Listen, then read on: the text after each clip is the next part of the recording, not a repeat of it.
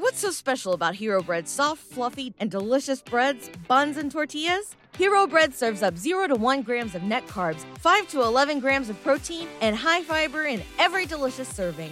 Made with natural ingredients, Hero Bread supports gut health, promotes weight management, and helps maintain blood sugar.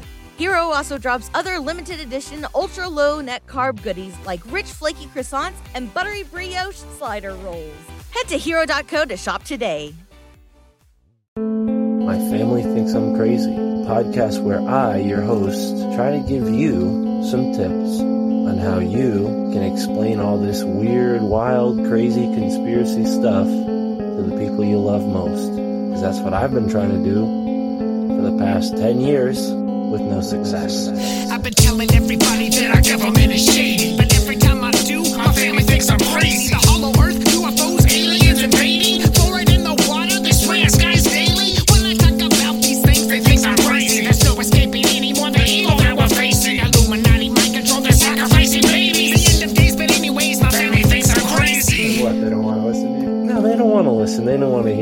Just like, oh, here we go, Mark. Off again with your. Mark being Mark again. Yeah, yeah. So, you know, that's the thing about podcasts is when you're on the air, and it's like therapy, you know. If I can't talk to my family about this stuff, I'll talk to you, Matt, and all our listeners. You know, just tell your whole podcast. Yeah. So who are we talking about today, Matt?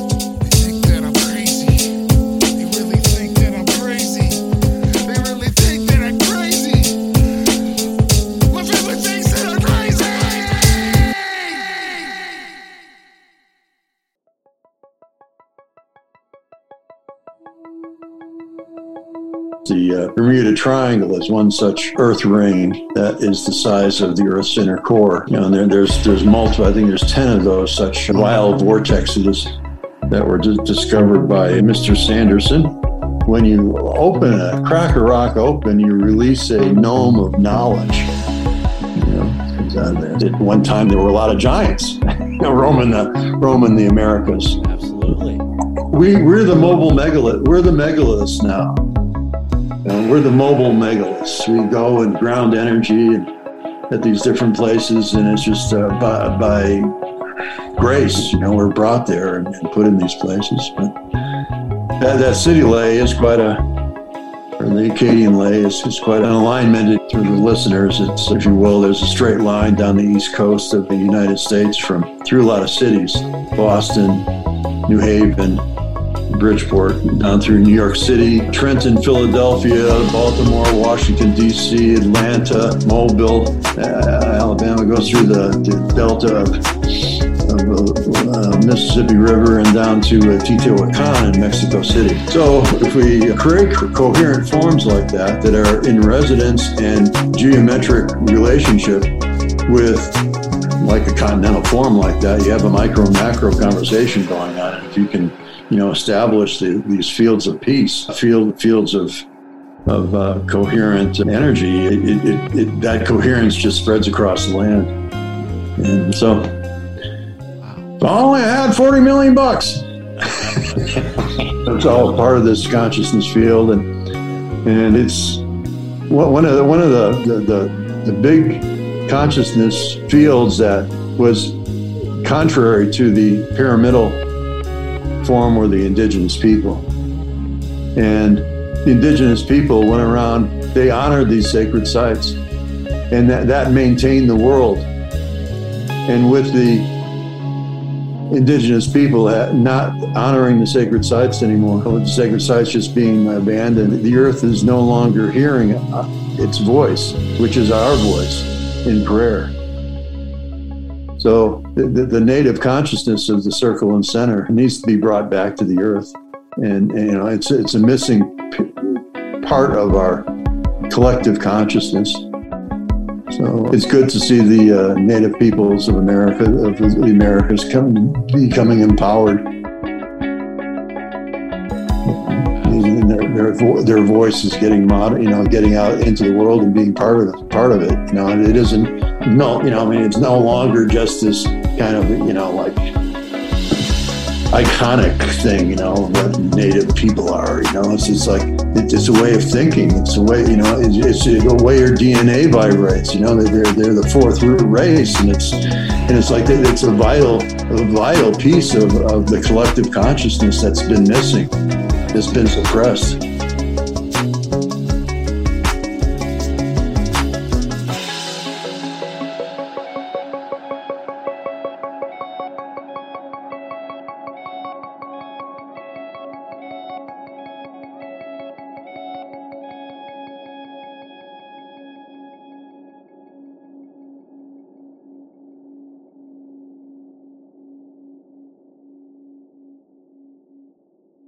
Ladies and gentlemen, welcome to the My Family Thinks I'm Crazy podcast. I'm your host, Mark Palmer, and on today's episode, we spoke with Peter Champoux, a legendary author and researcher, on a topic that's become near and dear to my heart. My girlfriend and I have spent many journeys traveling around our local area, taking uh, a sense of the land, a lay of the land, if you will. And it was partly thanks to this excellent book I have in my hands here, Gaia Matrix. It's a one of three books that our guest today, Peter Champoux, authored. This book was largely inspired by the region that Peter and I both call home. Uh, Peter now lives in Arizona in a seven pillared temple in the form of a 70 mile circle of Sky Island mountains.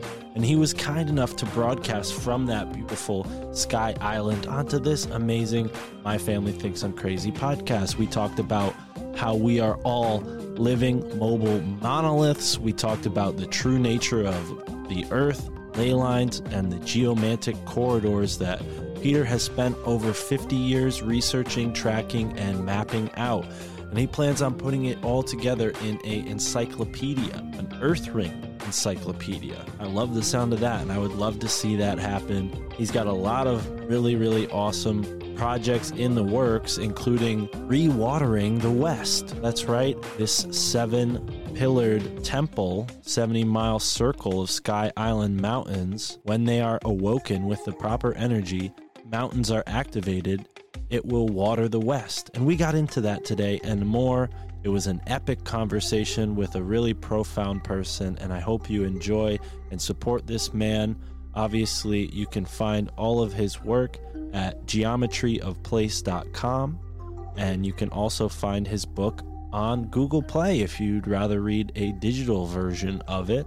Uh, and like I said towards the end of the interview, we posted all of the full color, high quality pictures that Peter sent us to the Patreon. So sign up to the Patreon and you can check out all this cool stuff or go and see it from Peter himself. He's got a lot of amazing information on his website, www.geometryofplace.com. So without further ado, folks, enjoy this conversation with the great Peter Champoux.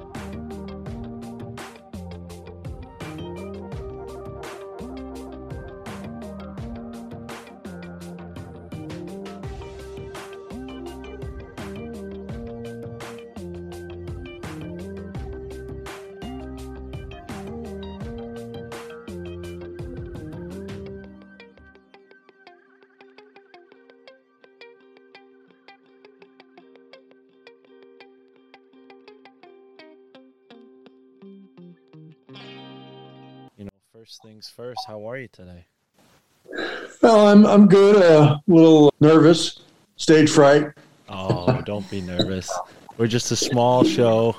Yeah, right. I know. But, uh, But you know, you put out this information, and you never know what, what's going to come back. But uh, yeah, I'm okay. I'm good. I'm out in Arizona. yeah, I I read that in your email. You you you're originally from Massachusetts. Yeah. Out to Arizona. Well, it seems like spirit just drags me around different places that I'm needed. And I came out here to help a friend get a spiritual center going three years ago. And I kind of got stuck. So didn't really understand why I was here until about three months ago. I, I really got tuned into the sacred landscape here. Finally, you know, everything finally clicked in and everything got integrated. And I find myself in the middle of one of the, one of the earth rings that uh, is you'd call it the Sonora Desert Earth Ring, and where I am is pretty close to the center point of it all.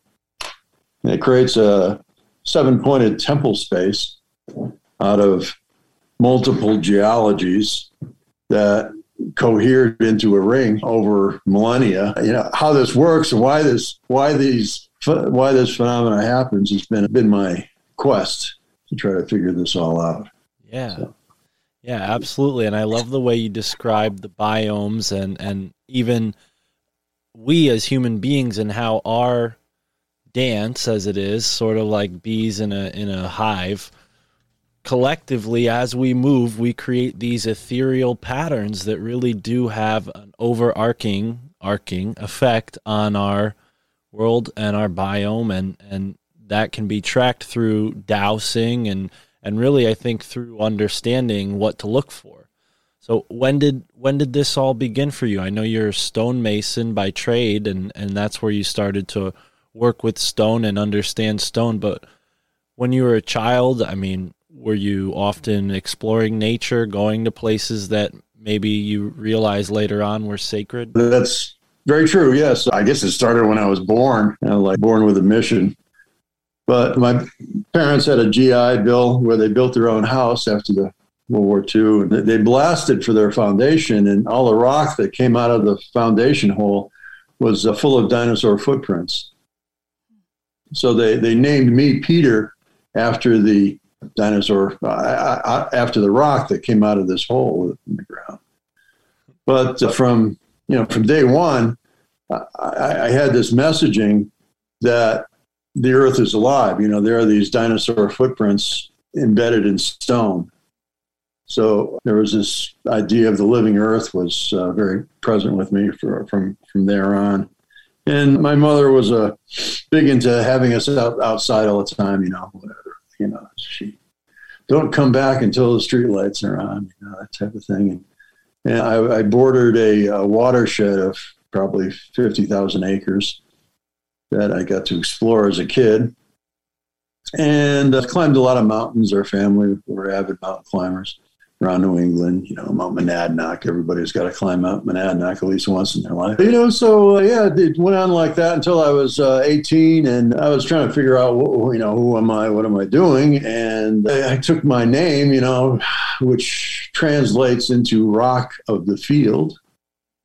And so I said, well, maybe that's uh, an indication about what I should do with my life. so I started to explore rock and the rocks in the field and found Stonehenge pretty pretty quickly. And, and then I got got going on ley lines and reading the works of John Michell, View Over Atlantis and City of Paradise. I believe that was the name of the book. But yeah, this type of thing. I'm sorry, I just have to make sure I got everything quiet here. Yeah. All right. Take your time. Yeah. So.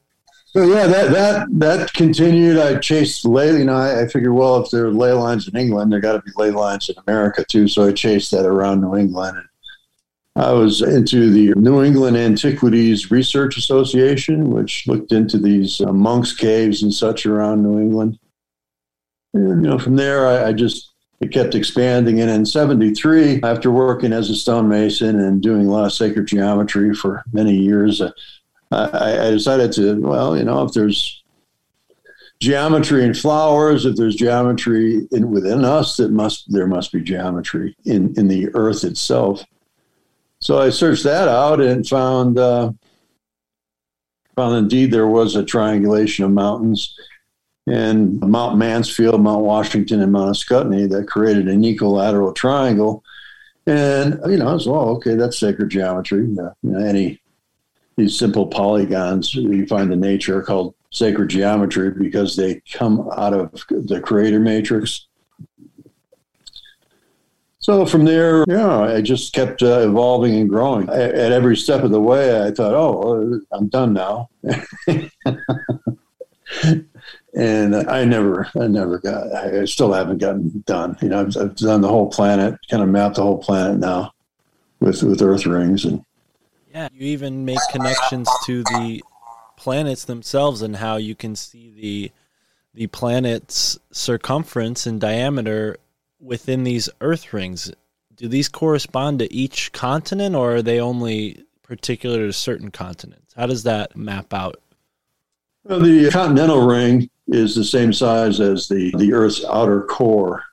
Okay. So, um, so the, the, the, the Earth ring that is North America, which you can see by the arc of California, Mexico, centered on New England, and that curves around and goes out into the Mid Atlantic Rift and Iceland and all that, and down into Panama. So that that ring is the size of the outer core of the planet, and that's that same ring fits over Africa, fits over South America. So but but not Eurasia. Eurasia has more of a, uh polygonal type shape to it, Right. yeah, a little bit bigger than that Earth ring. But but yeah, there's many. Probably the most prominent Earth ring dimension is that of the inner core. So it, it appears as though that there's this uh, visceral conversation uh, taking place between the inner core and the uh, and the lithosphere. Like for instance, the uh, Bermuda Triangle is one such Earth ring that is the size of the Earth's inner core. You know, and there, there's there's multiple. I think there's ten of those such wild vortexes that were d- discovered by Mr. Sanderson, Ivan Ivan T. Sanderson. And uh, there's another one that really got me going on this. Uh, when I was first introduced to this ring via Dorothy Dorothy Leone, who was who traveled with her husband, who was a puddle jumping uh, male pilot around the West. And to pass the, the hours flying with them, she looked at aviation maps and found various magnetic anomalies. And she started to note them on the map and found that they were all in a circle. And those circles related to a lot of the sacred peaks of the West. They ended up with this ring that she called the 19 plus one. And uh, that was that was really the that really got me going, inspired to see if I could find other rings other than uh, you know, if there's one, there's got to be more. So, Right. Well, yeah, we worked with that, and there's been a lot of people who have worked with that that particular ring. What is it about that ring? What is it about that ring in particular that stands out? Well, it's got Mount Shasta on it. It's got Mount Whitney on it. It's got Banff Lake Louise on it. So it's it's the, the Arc of the Cascades uh, follows the, that that that ring form.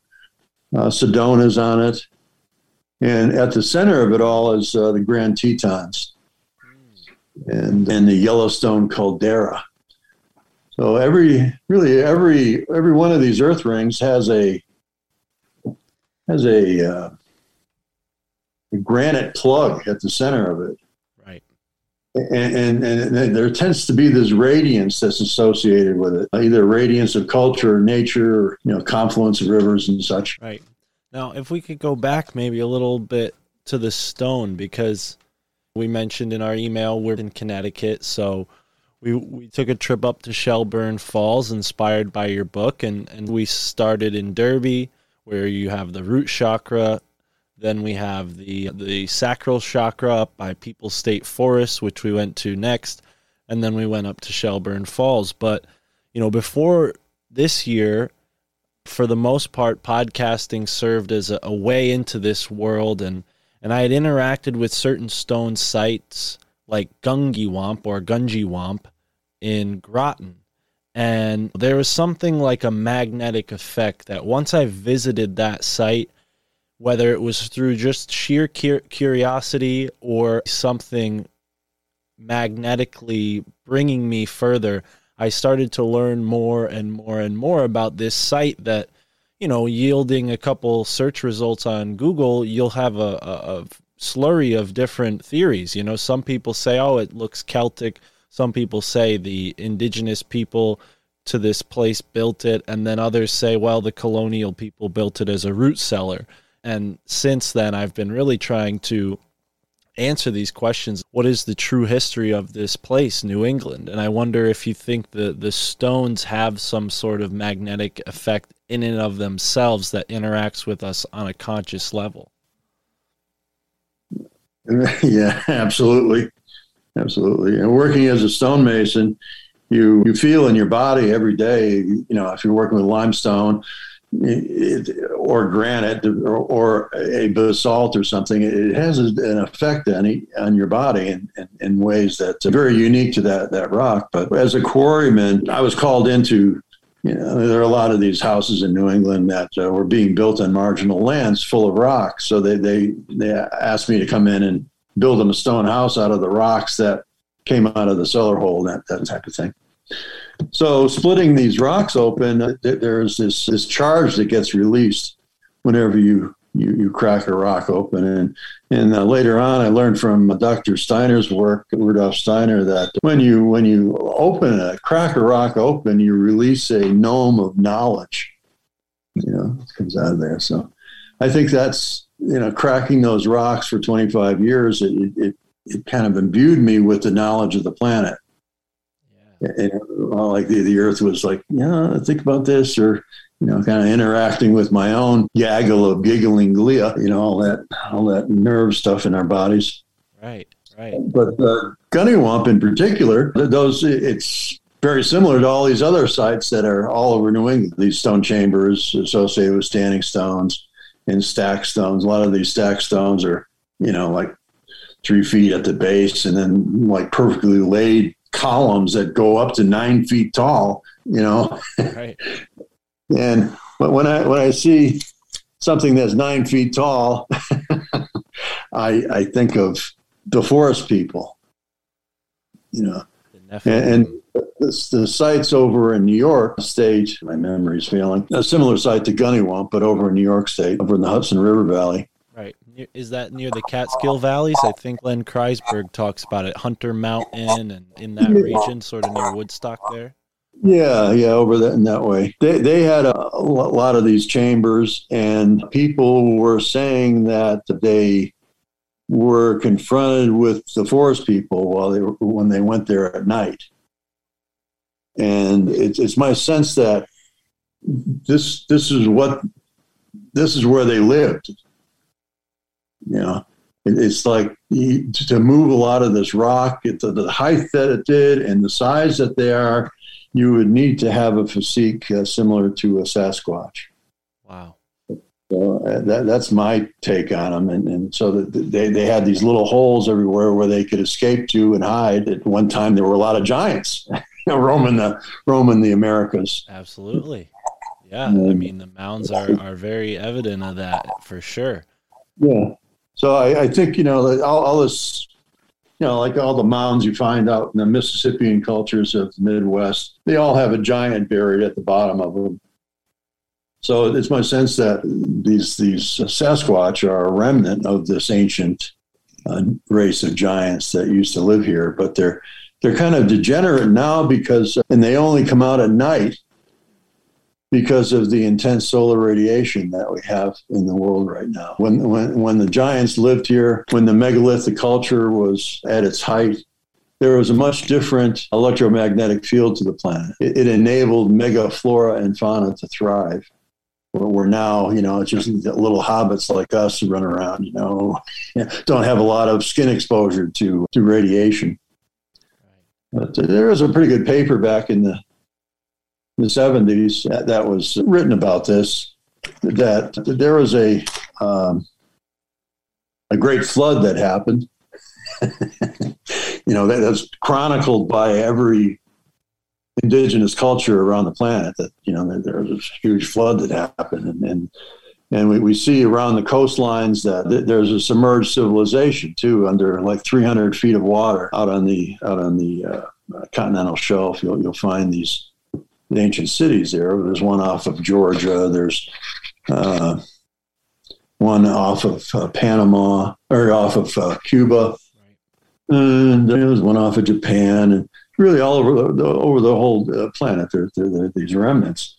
So there was that much water that fell, and the, the, the speculation in this article was that the there was an ice canopy that protected us and kept us, you know, protected the earth and kept it within a, uh, a certain mean temperature that allowed the such flora and fauna to thrive within a radiation protected dome.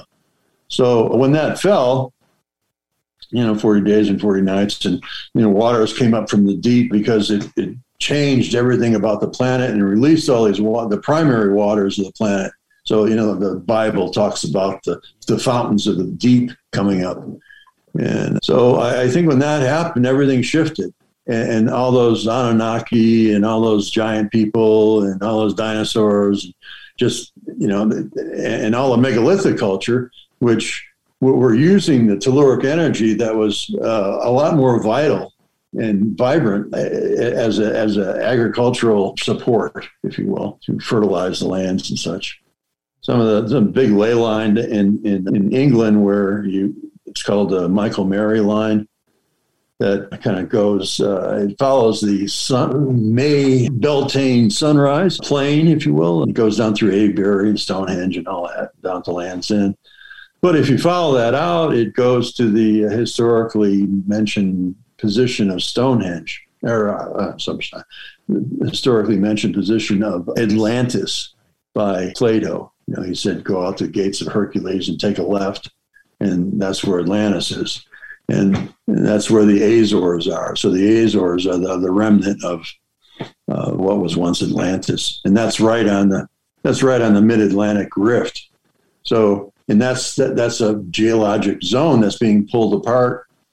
Uh, so if a continent were to subside and disappear, that's would be a very likely place for it to do do that uh, because of the tremendous tectonic movements there. Yeah, yeah, and I mean, like you pointed out, the you know lost city that they found there in Cuba. I mean, theoretically, you could see that line coming off the Yucatan and going all the way out to Puerto Rico. I mean, that could be the you know area through which these two cultures, seemingly with so many similarities, Egypt and and the Mesoamerican cultures and and Central American cultures. What are your thoughts on that? I mean, you, you just laid out a huge theory for me. I have never heard, quite honestly, it put that way, Peter. And wow, thank you, because so many people in this community talk about the firmament, they talk about the dome, they talk about the earth being flat. And I really, you know, based on all your work, I didn't even want to bring that question up, quite honestly, because I thought it was a little below all your work. I, I think you would have mentioned right off the top if you thought the earth was flat or not in your book. But it's so curious that this has been remembered from ancient times, this idea of an ice dome, and now it's it's sort of within this thought that the earth is flat.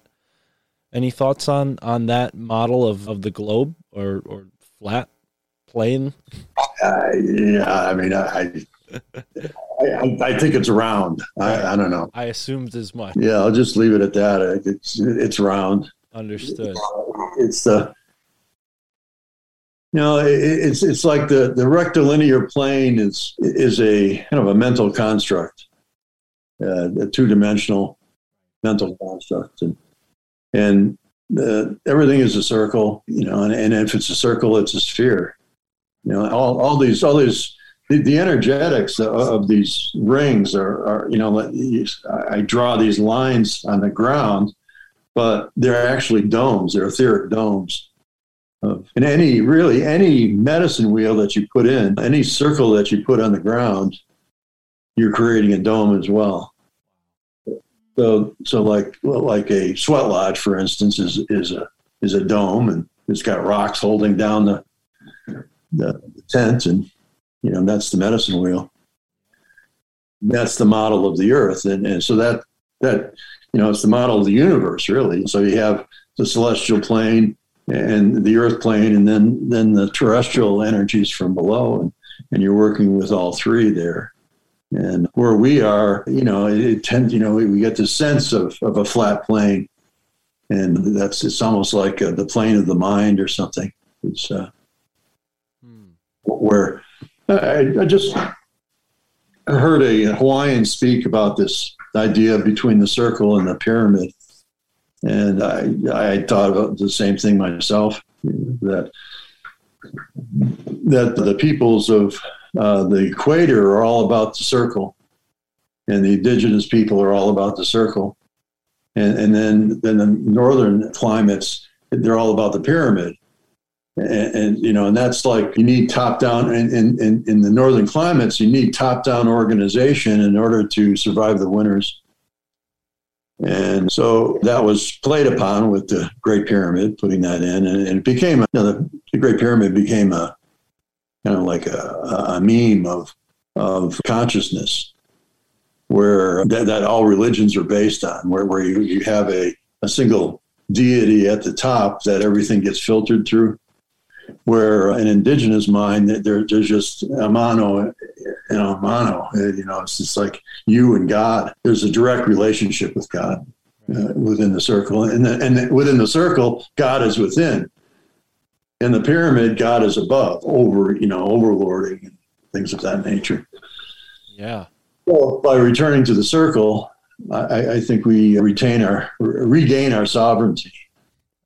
Uh, I would agree. I, I think to your point about the electromagnetic nature of our ancient planet facilitating this greater size of, of being, you know, what is there to be said about the origin of the stone structures within that time frame? You know, did that atmosphere create, you know, a more conducive methods for people to move such great weights of stone? Is that because, you know, now we're in this you know more toxified radiated planet we don't have the ability to to work with energy in the same ways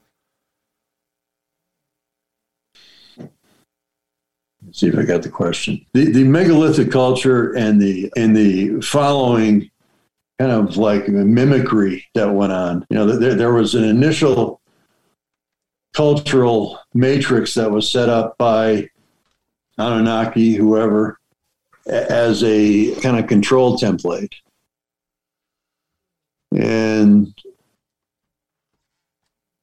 as the knowledge, as we lost the knowledge, these sites were abandoned and the knowledge was lost because the knowledge was based on a, a different animal altogether with the earth. There was a, when, when those when, when those, well, like 12,000 25,000 years ago uh, the earth had a magnetic field that was very coherent. And this is in the geologic record that like everything north of the equator was negative and south of the equator was positive. And you know there was a very clean line right at the equator of these two magnetic fields and, and when when that when that highly charged magnetic field is fully alive, there you, know, you can imagine you know it's quite a quite a planet out there, and and and it had the you know you could use these ley lines. These ley lines probably actually could levitate stones because there was such a a, a strong magnetic field within the planet body itself that using highly uh, paramagnetic rock, it, it would it would lend itself to moving heavy objects along these great lines. So when when this collapsed, the culture that that had created it couldn't, you know, they didn't have any raw material to work with. They didn't have this electromagnetic field to work with.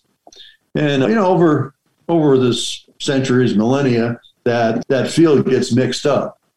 You know, so right now we're we're in a planetary field where we have nearly four different poles operating on the planet, you know, north and south, and the Mid-Atlantic anomaly, and the and the or the South Atlantic anomaly, and the South the Indian Ocean anomaly. So it's essentially we have four poles, and we have this you know tremendous mixture of uh, positive and negative energies that are kind of swirling around. There's nothing coherent about it. Wow. Now, so you know, eventually when that gets to a point where it just doesn't have the the magnetic, you know, plus minus integrity, the the poles shift. And when the poles shift, that's when there's a renewal of the magnetic field and that that's shown in the that, that's shown in the geologic record that every time there's a pole shift, the, the Earth goes you know goes back to this this coherently charged planet again. So that's what we're we have looking. That's what we can look forward to. Maybe in our lifetimes. I don't know. Yeah, yeah. This is possibly this magnetic convergence that people say the Aztecs are predicting with their with their calendar. Does that fit into what you just laid out? there? Yeah, yeah, yeah, yeah. The cycles, the yugas, all that. Now, when you mention the the ley lines being sort of like an ancient highway of energy through which they can literally move stones, it, it kind of brings to mind, again, in the same vein of maybe highly speculative, like the flat Earth stuff, uh, this whole new community of I will call them Tartaria researchers. Maybe this is uh, new to you, or maybe you're familiar with this, but there's a lot of theories that the railroads here in the United States were built on ley lines for that similar sort of purpose. Have you learned anything about that? Does that fit into anything you've researched? Yeah, yeah. It's it's you follow the lay of the land. You know that's you know when you when you put a railroad in, you follow the lay of the land to to have the the, the, the least amount of effort to you know get to a place. Uh, so that tends to be along the ley line. And so it's like Tartarians. I don't know if they you know it's them doing it. It's just it's just uh, out of the course of nature. It's it's it happens. Well, many highways follow follow these these ley lines. You know, so it's We, we just had uh, lunch actually today along the city ley line. Uh, before we talked to you today, we went to Bridgeport, Connecticut, which in your book Gaia Matrix, it's laid out pretty clearly. Bridgeport's one of the cities along the city ley line. Yeah, yeah, yeah. I, I've changed the name to the, to the Acadian ley because it goes through Nova Scotia and and, and Louisiana, you know, where the Acadians from Nova Scotia were kicked out by the Brits and they- they went Uh, they went So- down and became the Cajuns of Louisiana.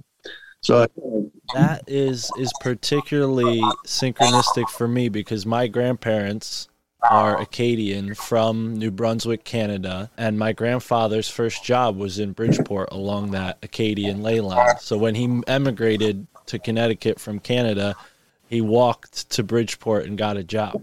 So it's, it's that's that's on that story. personal level. Yeah. That, that's how this works. It's like we we're the mobile megalith. We're the megaliths now.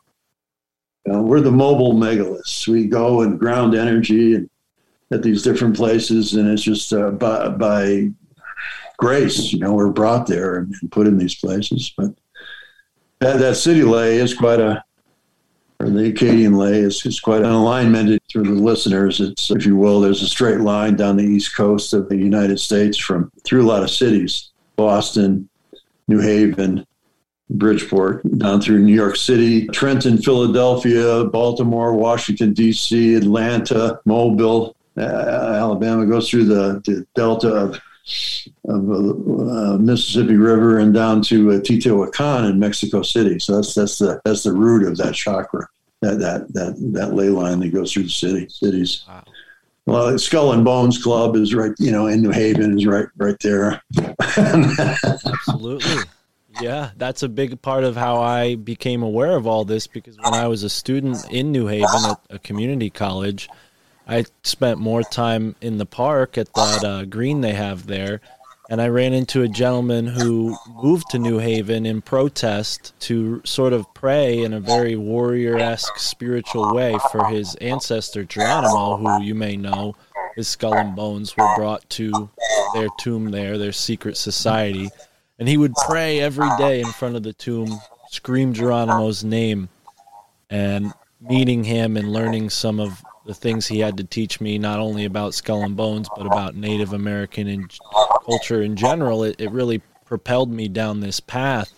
But I do find it curious the whole history of Connecticut. I mean, more recent fact that I found really curious was John Winthrop Jr. being a alchemist himself. The first governor of colonial Connecticut was an alchemist, and and the whole process of taking you know the European culture and, and blending it with the culture that was already here. You know, somebody who actually brought your work to my attention, a friend of mine, Michael Wan, he's been studying how this process of inversion in alchemy, the Rosicrucians took part in, you know, inverting the really like the the energy here, the telluric energy here, what you're studying, and inverting it with their architecture and and, and all that. It's it's quite evident when you see the arcs and how they pass through all these different places that like you said, whether by coincidence or not, the energy seems to be drawing people to these places. And, and I think what some folks, myself included, are speculating is that these secret societies have a knowledge of the way this works and are building in particular areas for a reason. Would you agree with that? Oh, yeah, absolutely. All that knowledge base that the, the Templars had were conveyed to both the Jesuits and and the, the, the Masons. So you know the Jesuits they well you know they, were having trouble with the I'll, I'll frame this with a story. They were having trouble with the Irish. You know? I'm part Irish, I can understand, but they're having some trouble with the Irish because you know they, they converted the Irish but whenever they got sick, they still, or whenever they needed something, you know, childbirthing or something was going on, they'd always go to the old the old sites, the old sacred sites.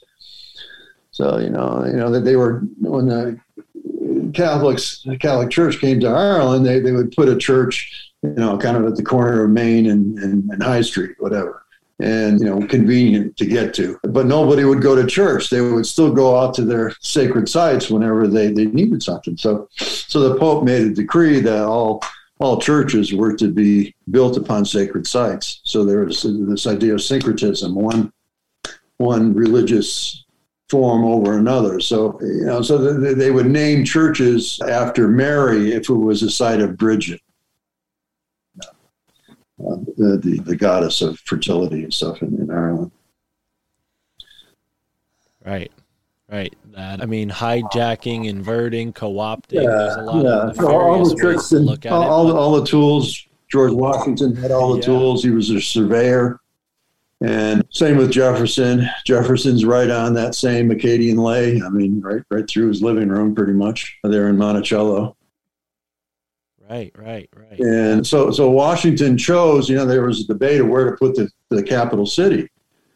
And so Washington chose this one spot in the middle of this malarial infested swamp you know, that they had to fill in in order to build this this this thing. So, but that's where George wanted it, and it ended up being right on that that that particular ley line. So he, you know, they they knew of that back then, and they called it Satan's axis because everything west of there was howling wilderness, and east of there was like civilization. So it was like a line of civilization along the coast there. And, and, and he picked the 77th parallel as well, which is a master number. You know, so so it's it, it- it's like that's a long, longitudinal. It's a meridian, not a parallel. Longitudinal line of 77. Uh, and that goes right up through the where the Iroquois Confederate had its central fire in Syracuse, New York, the Haudenosaunee. And that and, and the line continues on up to where the, the peacemaker was born, who, who united the, the Iroquois tribes.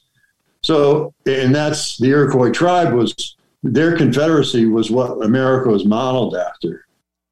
So, by, by using that 77th parallel, he, they drew the telluric line, the north-south line, that that fed the Confederacy, that now feeds the new American Confederacy at at this plane, at this angle. So there's also an angle there involved. So you have, you know, the, the north-south line, and then you have the Acadian line coming in at an angle. Mm, what the? I have to look at that. I, I, you know, so so that angle would, would then have a geometry that would be implicit to it, and and that's how that's how this all works. You know. Absolutely. One one book that really set us off on this journey in particular was a book called Spirit in Stone by Glenn Kreisberg and he has one chapter about the Hammonasset ley line. It's it's sort of a short chapter and he doesn't really talk about it much further towards the latter half of the book, but it set us on this quest because it goes straight through Connecticut. And up until that point, unaware of your work, we hadn't really realized that, oh, you know, the potential that this this could be going on in our own backyards, which naturally is really exciting. You know, we've set out on a couple journeys and found massive, massive rocks. We we encountered the Schaghticoke Reservation, one of the last reservations on the western side of the Housatonic River in Connecticut. We didn't, you know, discover them. We just didn't know they were there. You know, it's personal discovery. And then, you know, talking about this stuff so much, we were recommended your work. And and when we went to Shelburne Falls, what was so interesting was the only other place we had seen glacial potholes like that was in the Susquehanna River Valley with the person who recommended our book to you. So there was another synchronicity because now we're we're you know brought to these glacial potholes on the side of the Susquehanna River right before I think it's Three Mile Island, the place where there was that nuclear issue way before my birth. But yeah, we we were just marveling at these glacial potholes and how strange they were. Has the Susquehanna River come up in your research at all? It's Yeah, uh, yeah. allegedly one of the oldest Well, rivers. that 77th parallel meridian is, is is goes right through through Mile Island. It goes through a lot of other places too. You know, when you follow it, it, it seems to have a lot to do with uh, with drugs, like chocolate, rum, cocaine, tobacco, are all, are all products you find along the 77th parallel. you know, different sites. I was going to ask what 77 means, but I guess that sums it up. Well, on a, on a geometric level, there's you know, ge- when we're talking about gematria, there's quantity, but then there's also the qualities of numbers. So, is there anything more to elaborate on that master number seventy-seven? Oh, it's an angelic number. Seven is a number of you know divinity, and and when you have two of them, it means uh, divinity into infinity. So it's, it's Um, perpetuating. so, So it's uh, and you know it's kind of looking for the support of the creator energy and and angelic energy to uh, to support the, the foundation of Western civilization.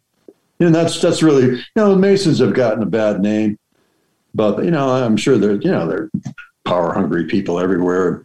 Masons are not, but you know they're all businessmen and you know full of their greed and stuff. But and try to but their their interest was to create a, a civilization out of something that wasn't.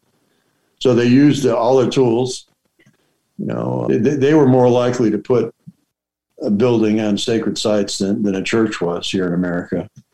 So a lot of a lot of the sacred sites that, that are in America are, are, are open still. You know, they're- not not not syncretized with like a religious form, uh, like over in Europe or in South America. The Protestants were definitely not into putting their churches on sacred sites they, they, they, they named them around New England, everything that's associated with the devil, like down, down, like Devil's Hop Yard down by you guys had them. You know, er, they, they always called it the devil. You know, if it was an Indian sacred site, they, they, they named it Devil's Hop Yard or Devil's Tower or Devil's something. I'm sure you're aware of the Machimoodus noises, right? The the devilish noises that happen from you know earthquakes deep. Have you looked into that any deeper than just the kind of stories you? Well, psycho mythological ceremonial work with Hobomok, yes. you know, the, the sleeping giant that's uh, in your backyard there. Yeah, yeah. Can can you explain that a little further? Because we actually were, we might have hiked there today, but weather ha- had it, uh, other plans for us, so we might go Friday. But please tell us more. Yeah, well, uh, Hobomok was a you know, creator destroyer being, you know, kind of like Kali or you know, Shiva or something. You know, it, it's and and the, the, you know there wasn't in the native worldview good and bad happened, and it, it all it all came from source. So he just took what came and well he worked with it, and they called him Hobomok. He was a great stone giant, and and he was attributed with creating a lot of the forms around New England. and there's you know like there, there's a head out in the there's an island in, off off of Burlington, Vermont, in, in Lake Champlain. That's the head of Hobomok, and and the sleeping giant is the body of Hobomok. He was put to sleep by Kaitan in that form. Kaitan was a, a go- goddess of corn, and she came from the south. You know, uh, so as the glaciers retreated, this this deity came along with the corn that you were able to then grow in the northern the northern climes, uh, and, and and Hobomok was was put to sleep because he was causing too much trouble, going around. You know, like there up in the upper Connecticut River Valley, there's a place called uh, Sugarloaf, and that's that, and and Pocumtuck Mountain, and that's this body of a, a beaver with a broken neck and a head.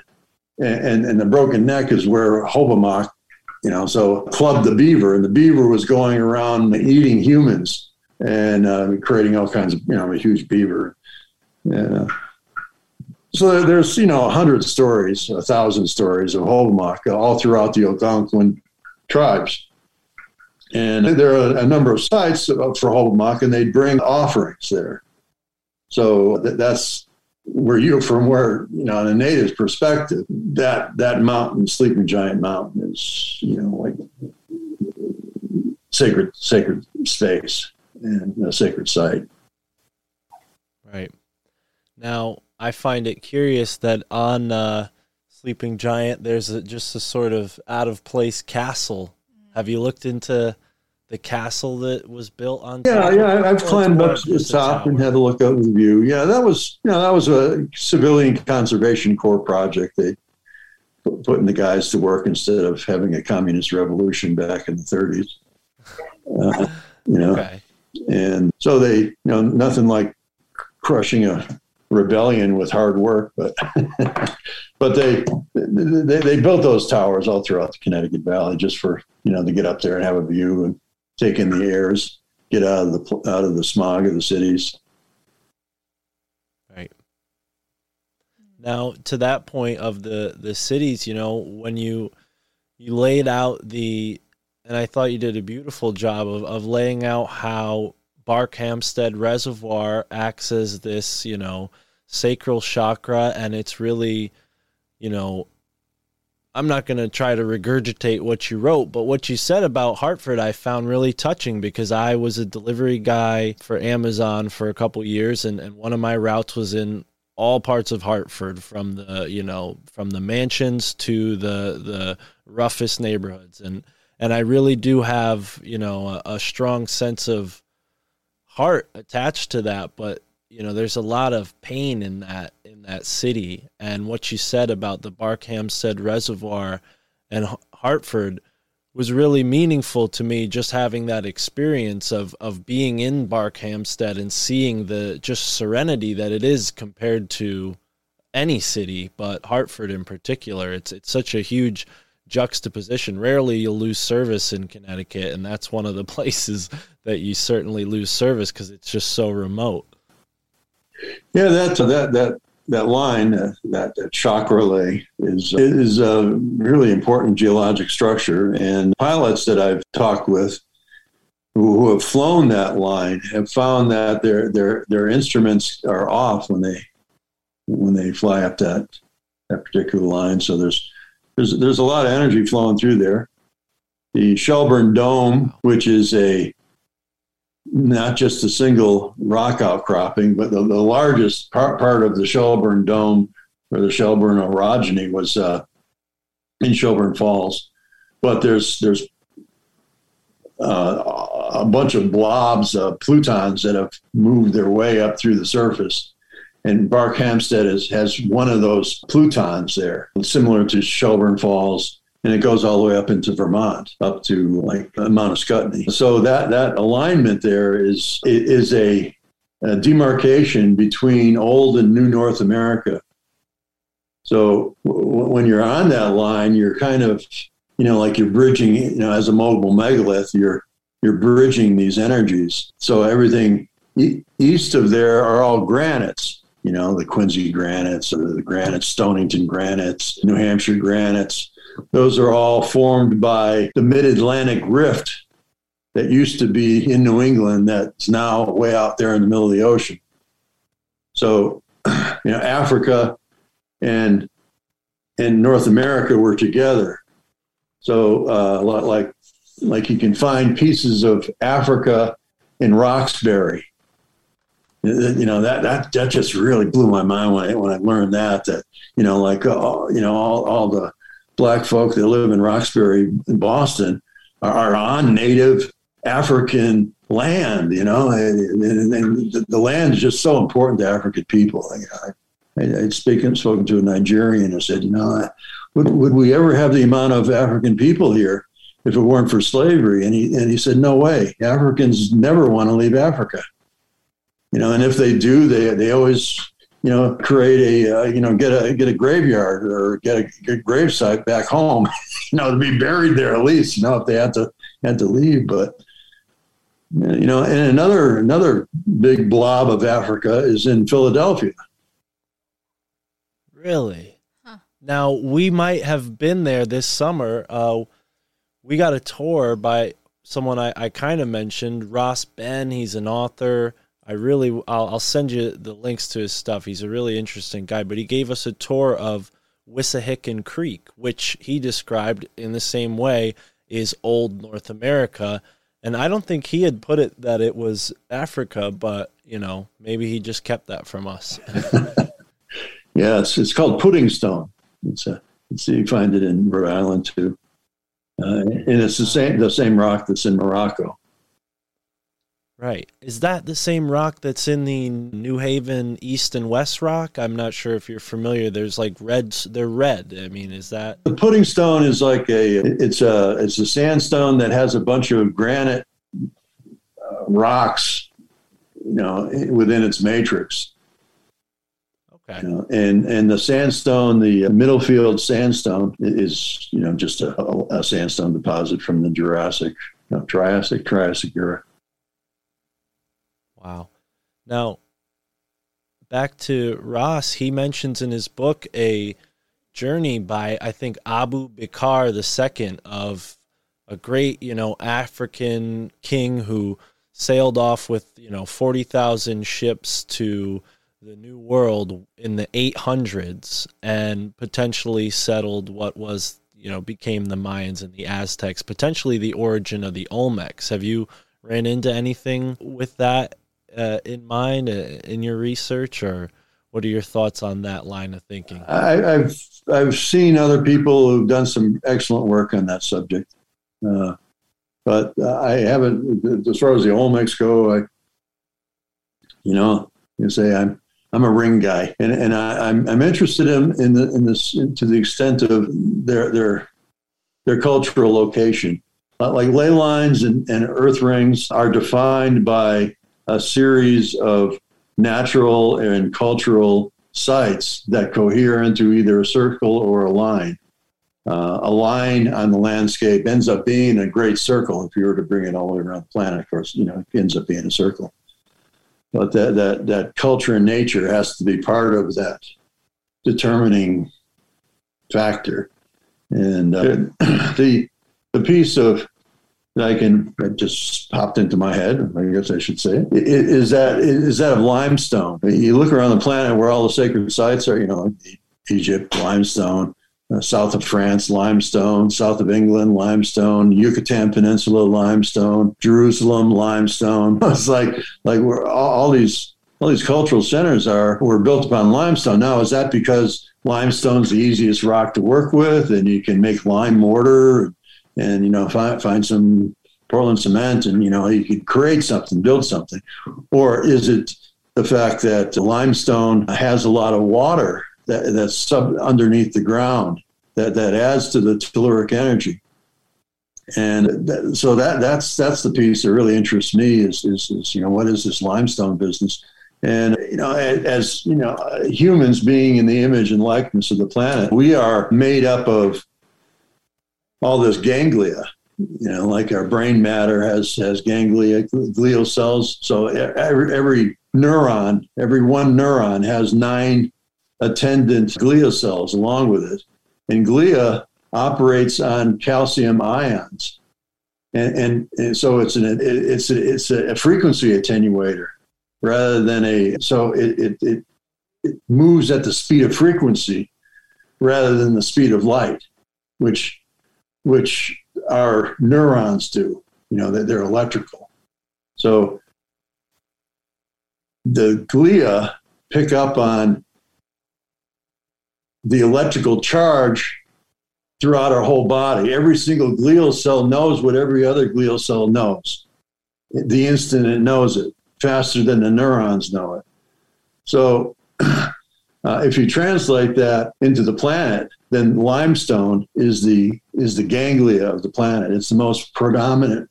You know, that would be the predominant rock. You know, the most common rock on the planet is limestone. But uh, where granite is the is that would would be uh, comparable to a neuron. So you have like a granite field in the middle of a, a limestone field. You have the same thing as, as a neuron cell. Yeah. yeah. So so if you create a sacred site on a limestone deposit, then you're inserting into planetary consciousness prayers or you know those frequency attenuations of ceremony and such and, and, that gets broadcast through the planet immediately to all the limestone and the whole planet you know i mean it's if it works like like our own bodies do Mr. Champoux, you mentioned a seven pillared temple in the form of a 70 mile circle of Sky Island mountains. Can you please tell us more about that? Yeah, yeah. The there are these mountains down here called uh, Sky Islands, right? And uh, they're volcanic. And on the top of them, that they're on, on these volcanic uh, mountains, you have primary water coming up in the form of springs. So whenever there's a, a volcano that comes up through the mantle, it brings some of that primary water that's that's locked inside the planet. We have four oceans of, of primary water underneath the surface of the of the planet, about 200 miles down. So as these these plumes come up, it creates these these conduits for water. There's water to come up to the surface. So you have all, all these mountains with all these springs that created an environment up there that's like alpine. So the desert floor is desert, you know, and then you got these these sky islands. So in Cochise County here in southeast Arizona, we have uh, all these sky island mountains, and there's five of them that are arrayed coherently into a, uh, a heptagon or a seven seven pointed space. So it, it's like it's it's like a fingerprint of the creator on the planet. You know, whenever you see seven, that that's you know the angels, the choirs, the you know the, the chakras. You know, I mean, all this all the spirit stuff is associated with seven. And and the so we have five of those mountains, uh, and then so the, the, the, other two sites are just you know, thrown in uh, as uh, you know to complete the seven pillars. You know, and, and there, there's a like a, there's this mythological sacred space of seven seven pillared temple you know it's kind of you know in the in the etheric that you know the alchemists have spoken of and the you know and all, all the Rosicrucians and you know all, all those guys are, you know in the uh yeah. So we have that. and uh underneath it on the valley floor we have uh, Go ahead. Terry, you wanted to say something? I, I just wondered if that connected to the Seven Sisters, too, and the Pleiades. Which sisters? The Seven Sisters. Ah, yeah. Oh, yeah. Seven Sisters, right? Yeah. Yeah. Uh, well, yeah. Anything to, to, do with seven. Yeah. It has that resonance. Yeah. I listen to Pleiadian channelings off, often, and the most recent one, they mentioned how people such as yourself are doing this work to restore Earth's energy field. And did I get that right? oh, no kidding. Yeah. Yeah, yeah. That's that's what that's uh, precisely what we're trying to do here. Yeah. Because every time every time there's a Every time there's a, a pole shift that, that occurs, we have to, it's a restart. You know, you have to start from beginning again. And if somehow we can, through our own spiritual power and magnetism, we can actually renew the field, is what my belief is. And, and we can renew the field by activating these, these earth rings around the planet. So this this one one particular one here is, if you will, is is down here. You know, this I don't know, but we have we have this array of sacred sites that are based on the arc of the Mississippi River, and you have the, the Great Lakes, which is circular. You have the Finger Lakes, which is circular. You got the Black Hills ring, and then you got the Four Corner ring that's circular, and then down here. And, have the Sonora ring that's circular. And the Mississippi, oh, the Mississippi ring, that's the same circumference as the moon? Yeah, that's yeah. Oh, yeah. You remember your your book there? Yeah, the moon rivers. Many of the rivers on the planet are are the same dimension as the moon. Like like the well, the length of the Nile is the same as the diameter. You know, from from from delta to source is the same diameter as the moon. And the Mississippi River is, is the radius of the moon. What is and what's the significance there of the relationship between the moon and the, the rivers and the earth rings? well, that's a whole book. In a nutshell, the moon governs water on the planet. So having the rivers are reflective of the moon's dimension. And and and act as a as a conduit for lunar energy to to to come in and be part of planet body. You know it's it's, it's like you know every every full moon the, the moon goes within our magnetosphere and bounces back plasma onto the planet. So there's this increase of plasma that hits us every full, moon. You, the lunacy happens. All, the you know all the things that you know everybody getting birthed and dying and all this stuff happening all the full moons because all this extra charge of plant plasma. So the, the, the rivers being the same dimension as the moon, they are in sympathetic resonance with the moon and are, are you know take in that plasma and distribute it uh, through the waters. So where, where, all these rivers dump into is on the 30th parallel. So you have the Colorado River emptying on the delta into the 30th. You have the Mississippi on the 30th parallel. You have uh, the Nile on the 30th parallel. You have the um, uh, Tigris Euphrates coming out on the 30th parallel. You have uh, the Yang- Yangtze River on the 30th parallel, and, and then, you have the Ganges. Ganges is on the it's it's not its delta, but its source is on the 30th parallel. So that that would suggest that there's you know like a body. If you were a living body, how is the Earth a living body? And the 30th parallel would be, to me, is connected with the heart. So because all the blood goes to the heart, comes in, you know, comes in and out of the heart. So all, all this, the blood of the planets coming in and out of through through the heart chakra on the thirtieth. And so, and then the solar plexus are, you know, there's a whole conversation with the 19.5 hot spots on the planet. The 19.5 degree uh, latitude, you know, the latitudes are frequential. You know, like each each latitude has a different quality to it, and it's natural. The longitudes are all about time. You know, so it's the fourth dimension. So having having the longitude start in England at is being primed by England. So time is primed by England.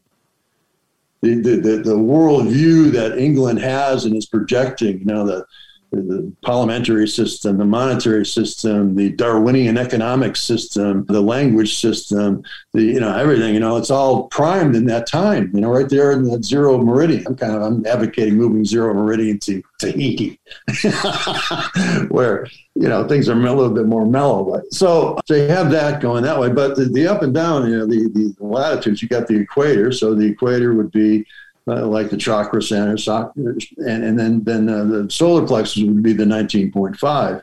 And along the 19.5, you find uh, Mexico City volcanoes, Pinatubo, Philippine volcano, Hawaii volcano, big hotspot over Hawaii.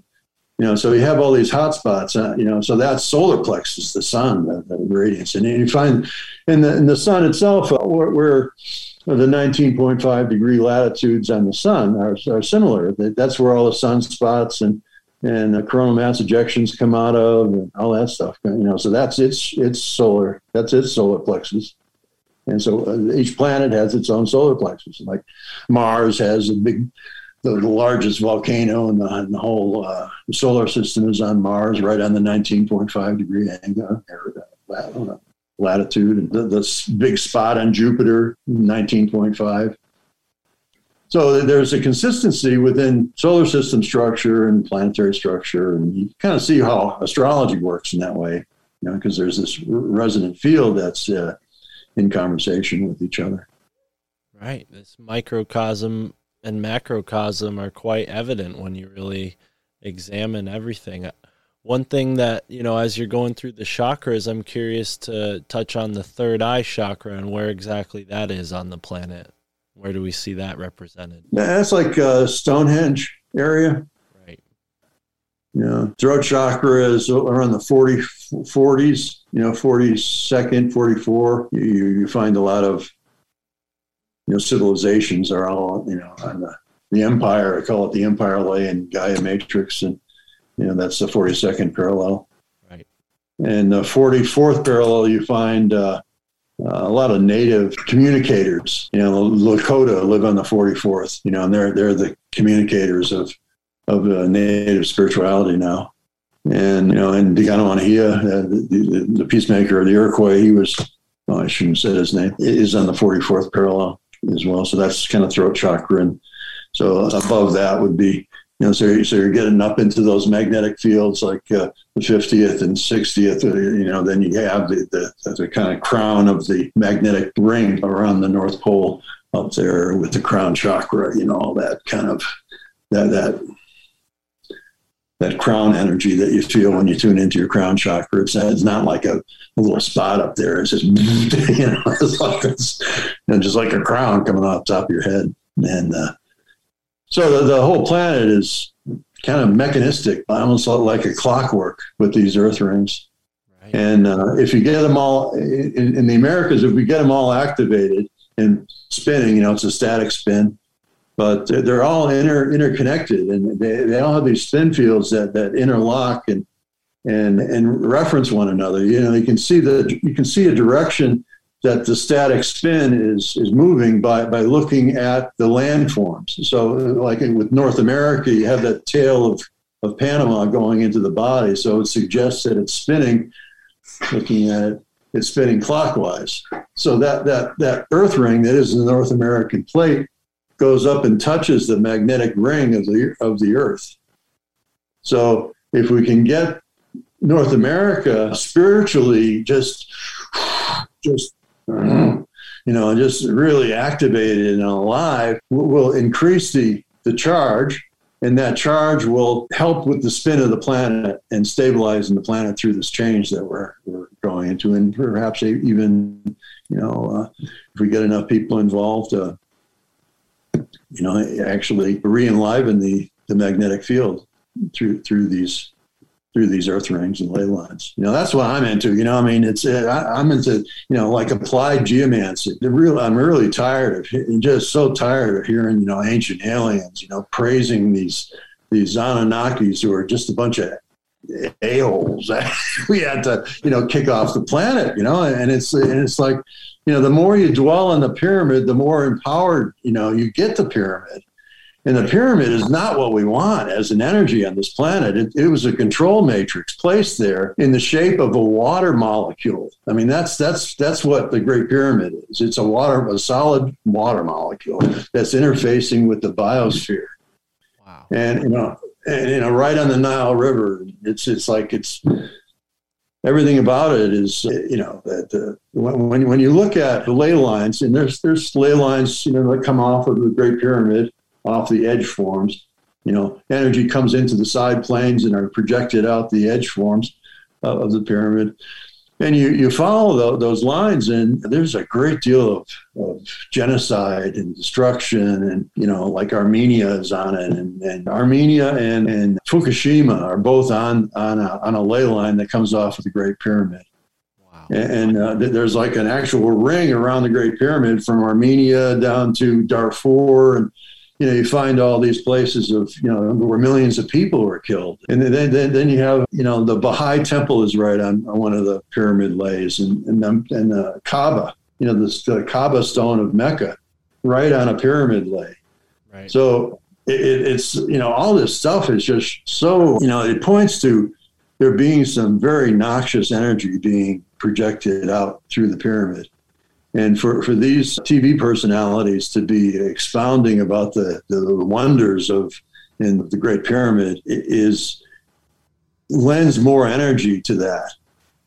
You know, it, it it it feeds that negative energy that's being projected out out, and you know, it's even if you have positive energy and putting it towards the Great Pyramid, those those entities that, that control that that place can take whatever energy is being put in and, and turn it into whatever energy they want to put out, and, and it's what's being projected is just some pretty nasty stuff, you know. So you know, I, I'm into just you know like fixing all this stuff. You know, like we, we have the knowledge base. We we you know it's there, and okay, you know here you know, and everybody's like focused on the control grid. And, and and I'm into the organic grid. You know what what is what is the planet telling us? And and and, and every every action that this pyramidal culture has taken has, has has done it to suppress the great circle the great circle of life. You know, I mean, look at the United States. I mean, it's just all these blocks. You know, you know, Colorado and Wyoming. You know, it's like blocks of stone, like a pyramid. Right. And so it's this, this pyramidal worldview that we need to overcome and get out of, and in, in order to uh, you know save this planet.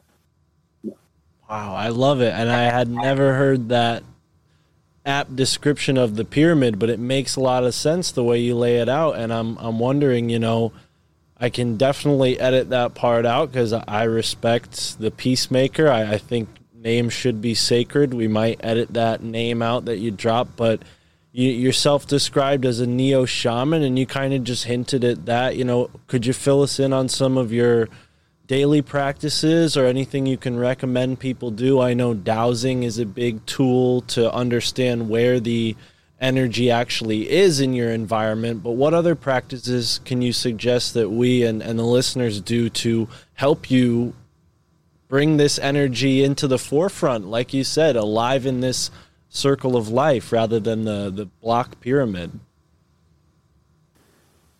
Yeah, well, it's you know I've been organizing uh, group events. I need collaborators. I need financing. But you know how I you know my, my relationship with the, with the earth is is pretty loose, and my shamanism is pretty loose. I mean, I've never I've never practiced or studied with any quote shaman, but you know, I come come from a Sufic tradition where I use the prayers of Hazrat Khan and my and, and the breath work of Hazrat Khan, like the, the healing breath is, is one in particular that I find very helpful in, in getting centered and and being being right with the world. And with my, my own medicine wheel, I mean a lot of people say twelve or eight or six, you know, that should be a Merkaba, it should be this or that. Well what what, what I what I do is use a an enneagram, a, a nine pointed form which has a resonance with the Enneads of Egypt, if you will. Uh, or, you know, like uh, many cultures uh, talk about these nine overlords that, that maintain the world. But the, the Enneagram, if you take the geometry, there, there's four polygons that you can make out of a, of a nine pointed star. You know, you connect, you know, if you connect each one, one next to the other, you have the, the, the, the lithosphere. If you connect the next two, you know, next to one another. You have the uh, the mantles, the boundaries, And if you connect the next three, you, you end up with the, the outer core of the planet. And then if you connect every fourth one, you end up with this elongated star that, that frames the inner core of the planet. So what that what that resembles is a kind of a quantum gravity field. And it's it's also found in the the Great Seal of, of, or the Aztec stone, the Aztec calendar stone, that has that same pattern to it. The ceiling of Dendera in Egypt has that same pattern to it. So what, what I, you know, it's, it's, the ring form pattern. So that's that's where the earth rings come out. So when when I do my, my work in the land, I always use a in an, an enneagram, a, a nine pointed form to uh, communicate directly with the planet, to, to be in resident form with the planet. And uh, when I, when I do well, like a large scale earth ring, if I if, if it has a, a coherent geometry about it, I'll put an, uh, one one of these, like in, in the case of the Sky Island Pillars of Seven here in, in, in Arizona, I, I would put one of these earth rings, nine pointed earth rings, on, on, each one of these uh, Sky Island mountains. And when, when I put these in the ground, you, you need to put, if you're put, using rock, you need to put rock at least a third of its volume inside the earth.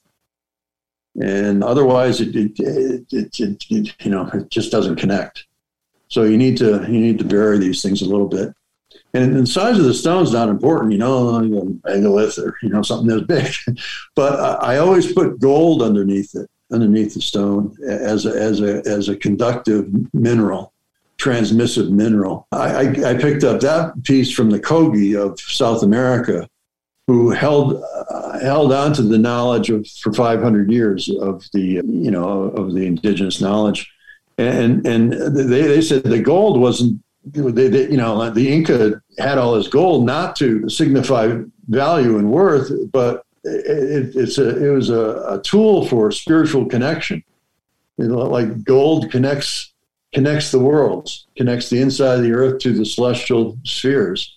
So by, by, by putting this gold in there, you, this frequency of gold, you, you, you just connect the, the planes. And, and you, you, you, you put it within a nine, nine, nine stone form, and, and, and it's all in communication with all there is. Know, the, the, the, the orbits are, are also in that same pattern. You know, like the size of the sun is the size of the inner core, if you will, and then it and then then it expands out to to Mars, and then there's this big this big kind of like distance, and then Jupiter and the outer planets do the same thing in relationship to the inner planets. You know, the inner planets become the inner core form, and the outer planets then become the the, the outer rings of, of this Enneagram. So I, I, I, use this in, in my work. I always bless the, the, seven sacred directions because wherever we go, there we are, and, and we're in relationship to all there is. You know, like if, if I'm if I'm in the south of someone, I, I you know, like like someone, I'm providing the innocence, but they're providing the, the, the wisdom. You know, so it, it's like wherever you are, you look at your relationship with the greater world through this perspective. And, and you just, you know, like with Google Earth, it's it's quite easy to, to do this now. You know, you can, you know, well, there, there's my home. Let, let's look and see what's east west of me. And everything that's out there, east west of you, is is impacting your life. Everything north and south of you is also impacting your life. And you're impacting it because you're you're you're standing as as a you know as as the God within and and and being of service to the planet in that in that relationship. You know, so it's it's kind of fun to you know look at that. You know, and, and each each one of these ley lines there there's a there's a quality of of, of character that's displayed on, on on, on what gets manifest on, on across the ley. So that you know you got New York City, you got you know yeah, very similar kind of, you know, and they're all bays and they're all like estuaries and things that, this this line is on.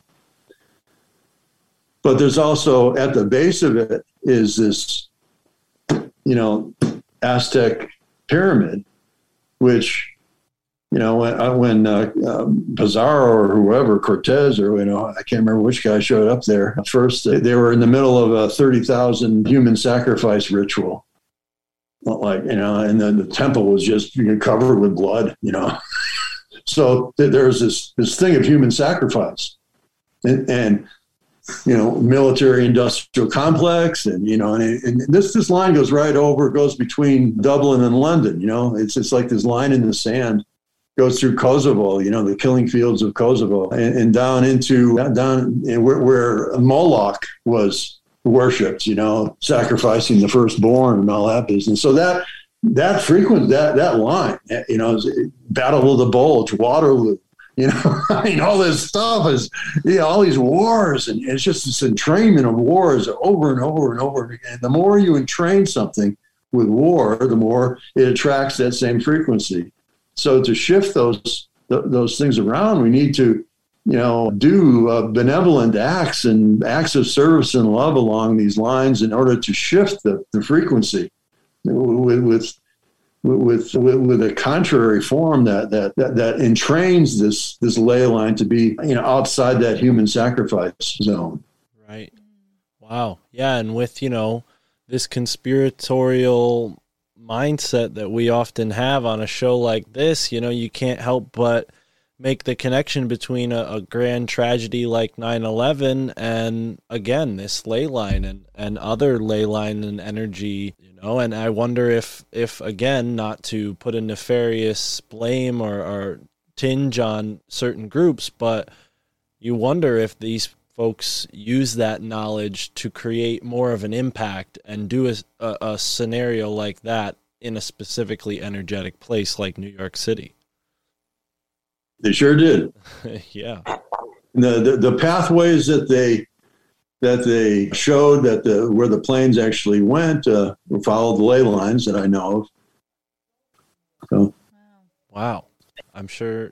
you know the one the one that came out of Boston went right across the the Mohawk Trail, the Route Two, right through Shelburne Falls, right over Shelburne Falls, and got to the Hudson River, and then went down the Hudson River Ley.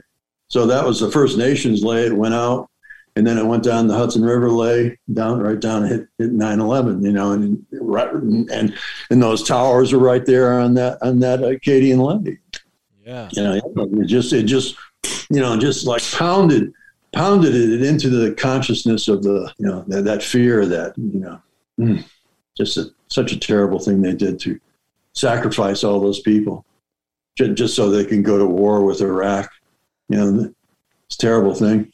Right. I remember watching that. You know, it's like watching that on TV, and it was.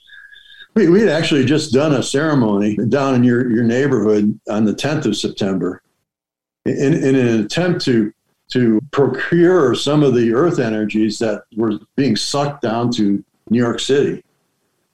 You know, because you know there, are five lines that come into New York City to f- fuel its creative potential. If it didn't have those leys, it wouldn't exist there. So you know, it's a it's a sacred site, New York City. You know, it's got Cleopatra's Needle and everything. yeah. But yeah, yeah, it's, it's it's a terrible thing. You know that, that that that human sacrifice. That was that was that was a sacrifice to Moloch. Absolutely. Yeah. We've heard similar things. Not quite like that, though, with these implications. And, you know, to bring it back to where you're at right now, can you go a little further into what exactly might happen with the with the sky islands and, and what will like the Yeah, water's going to yeah. come from theoretically underground, right? Yeah, I you know we, we were in the middle of a four year drought here, and I, I did this. Uh, I decided to put this nine a, a, a nead into the ground here at this uh, spiritual center.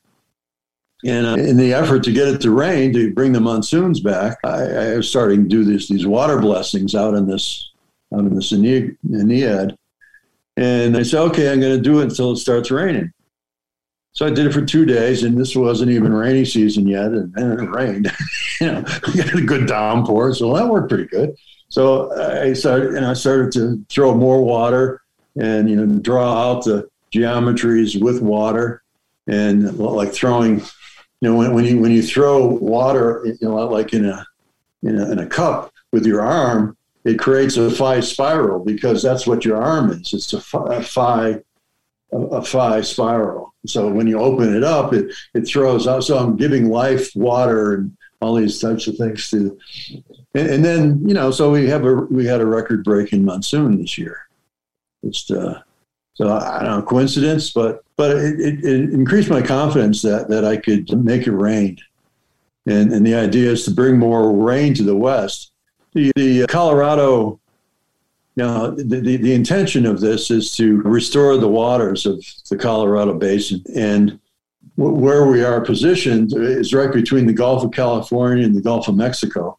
So we can draw waters from both those directions that, that then funnel it up into the Rockies, up into the high Rockies. So, you know, most of the most of the big storms that they have up, up in the Rockies come come from the south and you know kind of pulled up from the south. So well I can tell you for sure, we've got a lot of listeners of the show who are in California, out west, and some of the shows that I'm friends with would love to have you as a guest. So I'm hoping we can crowdsource some funds your way, Peter, and and make it rain out there. I mean, I'm friends with a couple farmers who they'd pay good money for that kind of thing, you know. Sure, yeah, you know, getting a percentage from the power companies would be nice, you know. Well, yeah, I mean, you know, I'm sure you know the whole story. What's his name? Yeah. William Wilhelm Reich, you know, and how he was out there. I think it was him. He was out in L.A. and he got paid to make it yeah. rain, or somebody did, and, and they ended up flooding Los Angeles. That was that was Benny LeBeau. Okay. Blue Thunder, Bravado. He, he didn't use any of the Reich orgone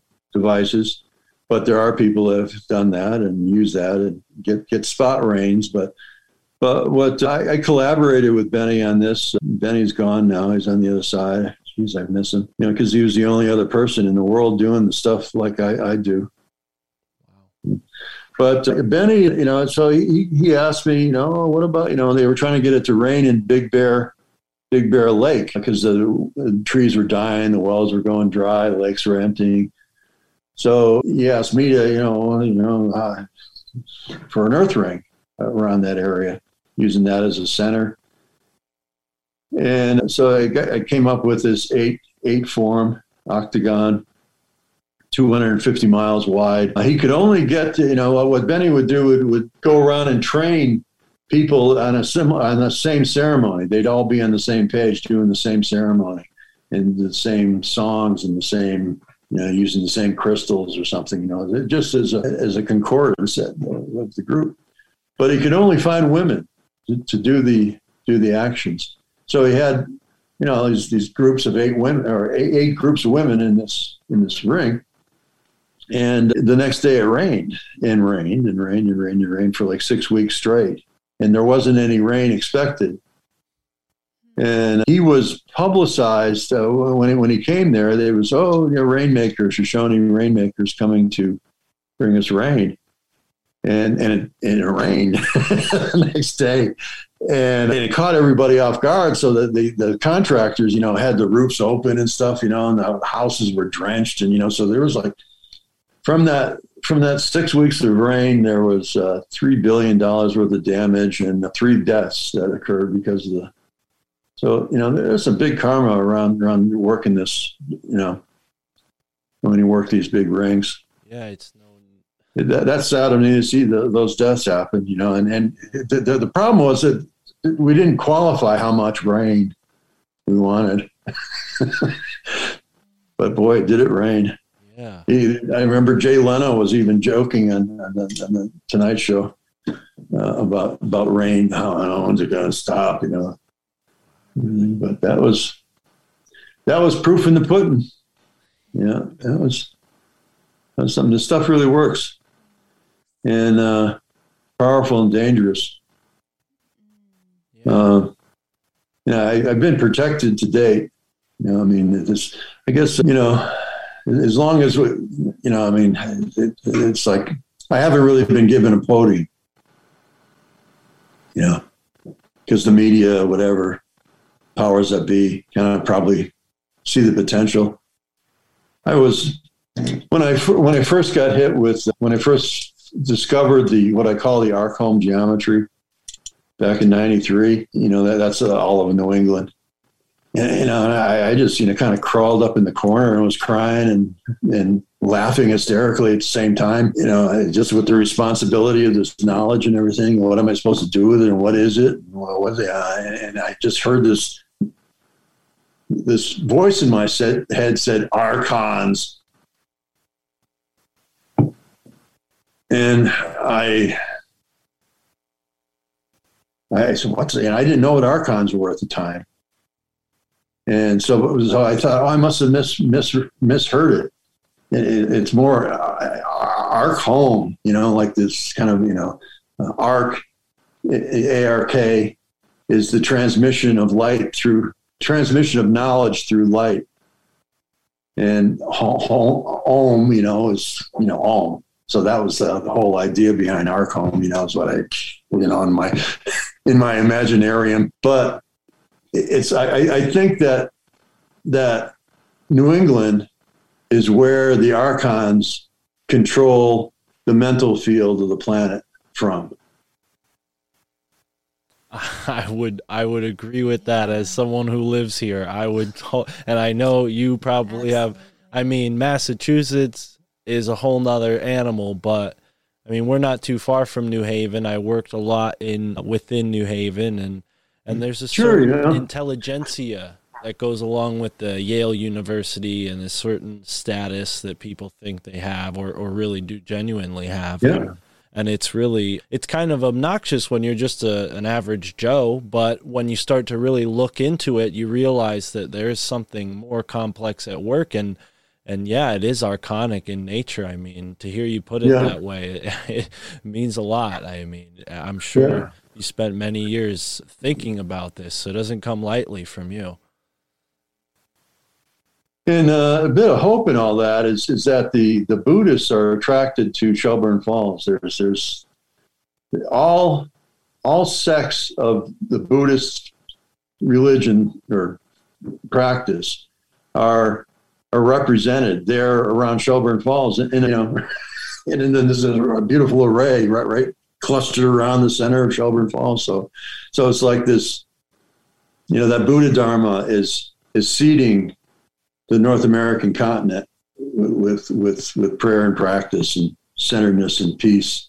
You know, You know, so I I think you'll appreciate this, and maybe you'll have something to expand. But when Tara and I went to Shelburne Falls, there was this overwhelming sense of consciousness there, like even to the point where, you know, her and I, we try to be very present in the moment, especially in public. So we were walking down the street, and, you know, with the masks and everything going on, it's been really depressing, and you're not used to people being friendly and warm. But there, not a lot of people wearing masks, but even the people that were wearing masks were very friendly and polite. And out of out of nowhere, twice we were struck up into a conversation with other couples who both times said we had to go to this bridge of flowers and you know i'm sure you've been there you cross over this bridge this tiny little walking bridge and it's beautifully ornamented with flowers. And even in the restaurant normally i would feel like apprehensive like someone's going to yell at me for not wearing a mask but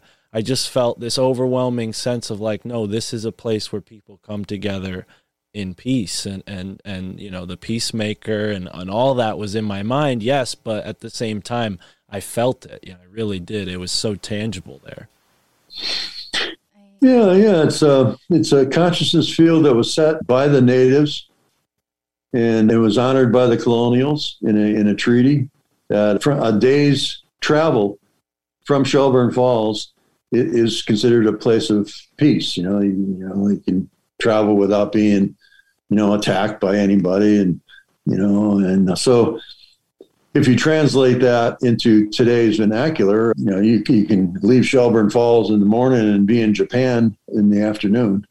So, you know, a day's travel. So that, that, that, that was, that was the whole idea around the Arkhom Millennium project that I tried to get to go, get doing. And, uh, you know, the change of the millennium and, you know, I was going to place these monoliths around New England and create this, this matrix of peace that would then expand and, and vibrate across the world and, and, and you know bring together people and you know it was, it was, it was pretty complete art form that I, I developed.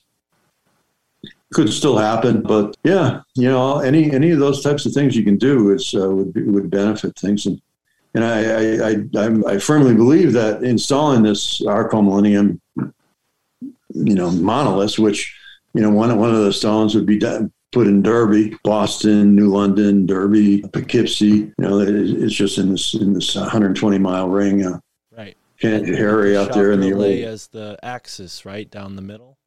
right, right.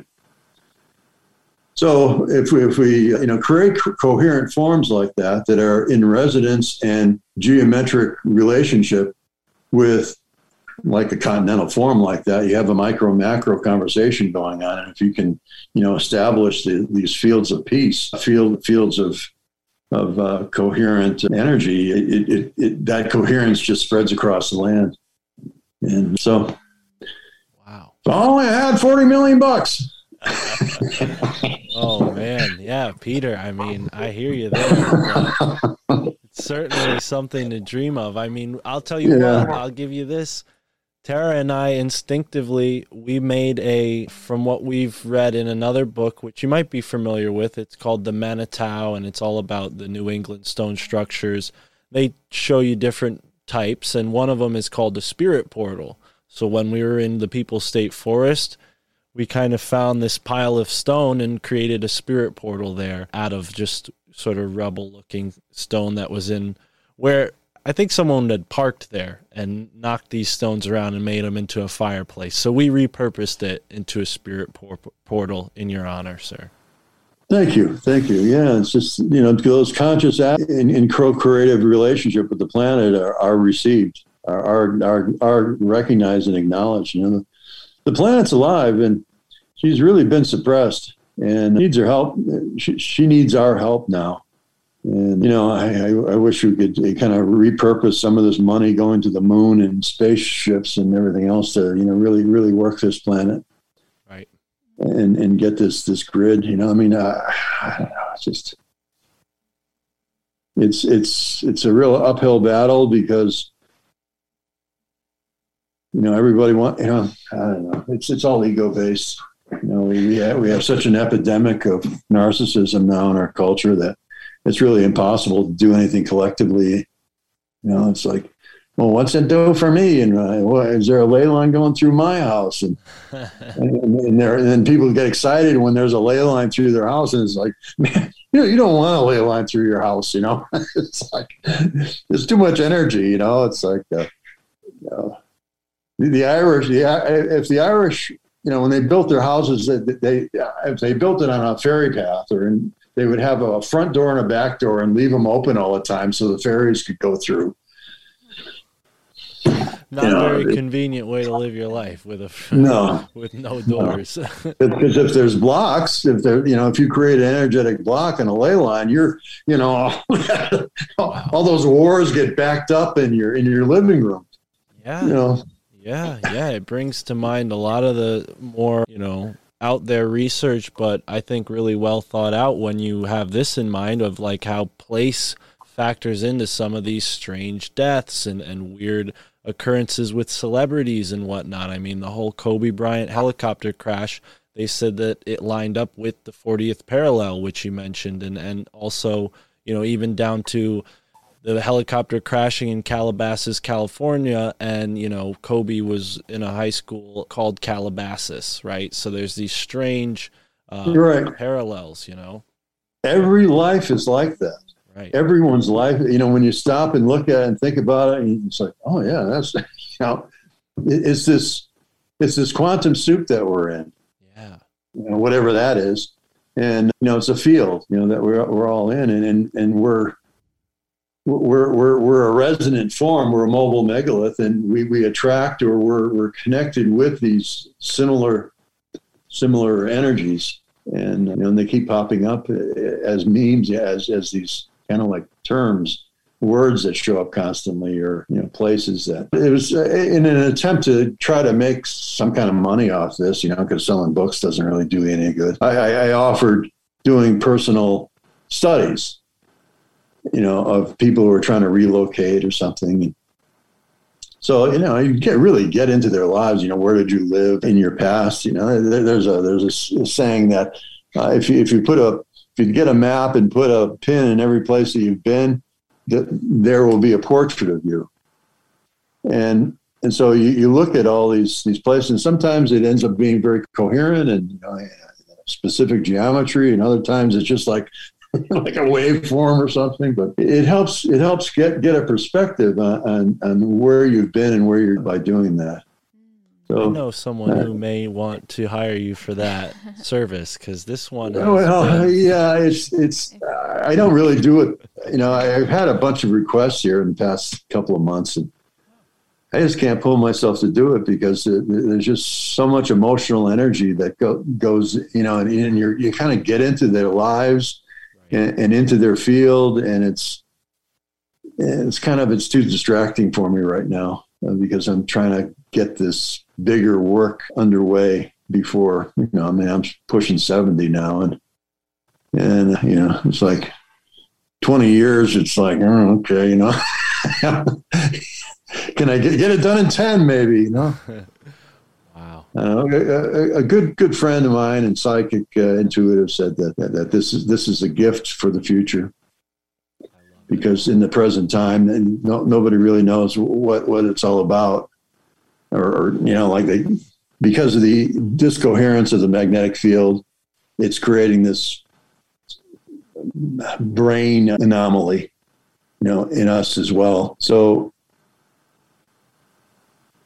you know this this information might not be able to be processed and accepted by the modern mind and it needs to be the future mind after the shift after this after the great light comes Right. Well, I'll say I think from my perspective as someone who just turned 27 years old, I think that you know with the response of just this small show, it, I try to have these discussions and bring up the topic of synchronicity and and all these different things that I think are a part of the the homo luminescent evolution that we're going to you know from homo sapien to homo luminescent is how i've heard it uh, termed. And I, I think i've heard you describe it similarly but you know in that context i think there's a lot of hope with my generation and, younger. I think save for maybe the folks unfortunately who are getting into the new metaverse i think a lot of people thanks to podcasting are, are waking up to a more authentic reality. That might not bring them to all the right answers right away, but I think eventually they might figure it out. And and ley lines is a big topic. I've had a lot of people reach out and say, you know, I love I love that you you talk about this. I've always been very curious and and everybody says the same things about it. And as I've learned more and, and gotten into more of this the details of, I found a lot of resonance with the the small crowd that listens to the show. So I don't think your message is falling on deaf ears here, Peter. Yeah good good good. Yeah yeah i feel it's it's interesting. I just got a got a hail from a, a message personal message from from a librarian from forbes forbes library in northampton which is this you know really old library. And, and it's where where i did a lot of my early research that that that led to this whole body of work. So you know like I, I, this your show and and I, I have two more shows lined up here in the next couple of weeks. You know i mean it feel it feels like things are finally you know getting traction. You know hearing hearing from the beginning just yesterday and then you know being on with you guys it's like it's like it's it's it's part of the progress. It was it was a sign that said okay you know this is do this this is good put it out say what you need to say. Don't be afraid to say you know stuff about the archons or whatever. You know it's just it's it's time. Right. time to get this this, this out. I'm i'm trying to get a encyclopedia done. Right, right. You Uh, mentioned that encyclopedia of earth rings you know which is you know oh gosh, i don't know. You know and analyze and describe each one of them. And, and get get that get that prepared for the future I, I i do believe that the the earth is a cell a living cell and and like a living cell the consciousness of the cell how it operates is all is all within the capacity of the uh, the membrane of the cell so our consciousness field affects the planet the way we think affects the planet. So, you know, the, the, the cell has these things called integral membrane proteins. And, and, and they convey the information through the cell membrane into the nucleus and then, the, you know, uh, and then from the nucleus out into the greater, you know, so there's this visceral communication between all the different cells through, through the, the membrane. And in our case, it's the lithosphere is the membrane of our Earth cell. And if, if we get these messaging going on, you know, like Shelburne Falls is a is a is a point of, of entry into Earth's consciousness. So by doing ceremony there, by doing work, by having a lot of Buddhists around that that that that, that center is is messaging the planet.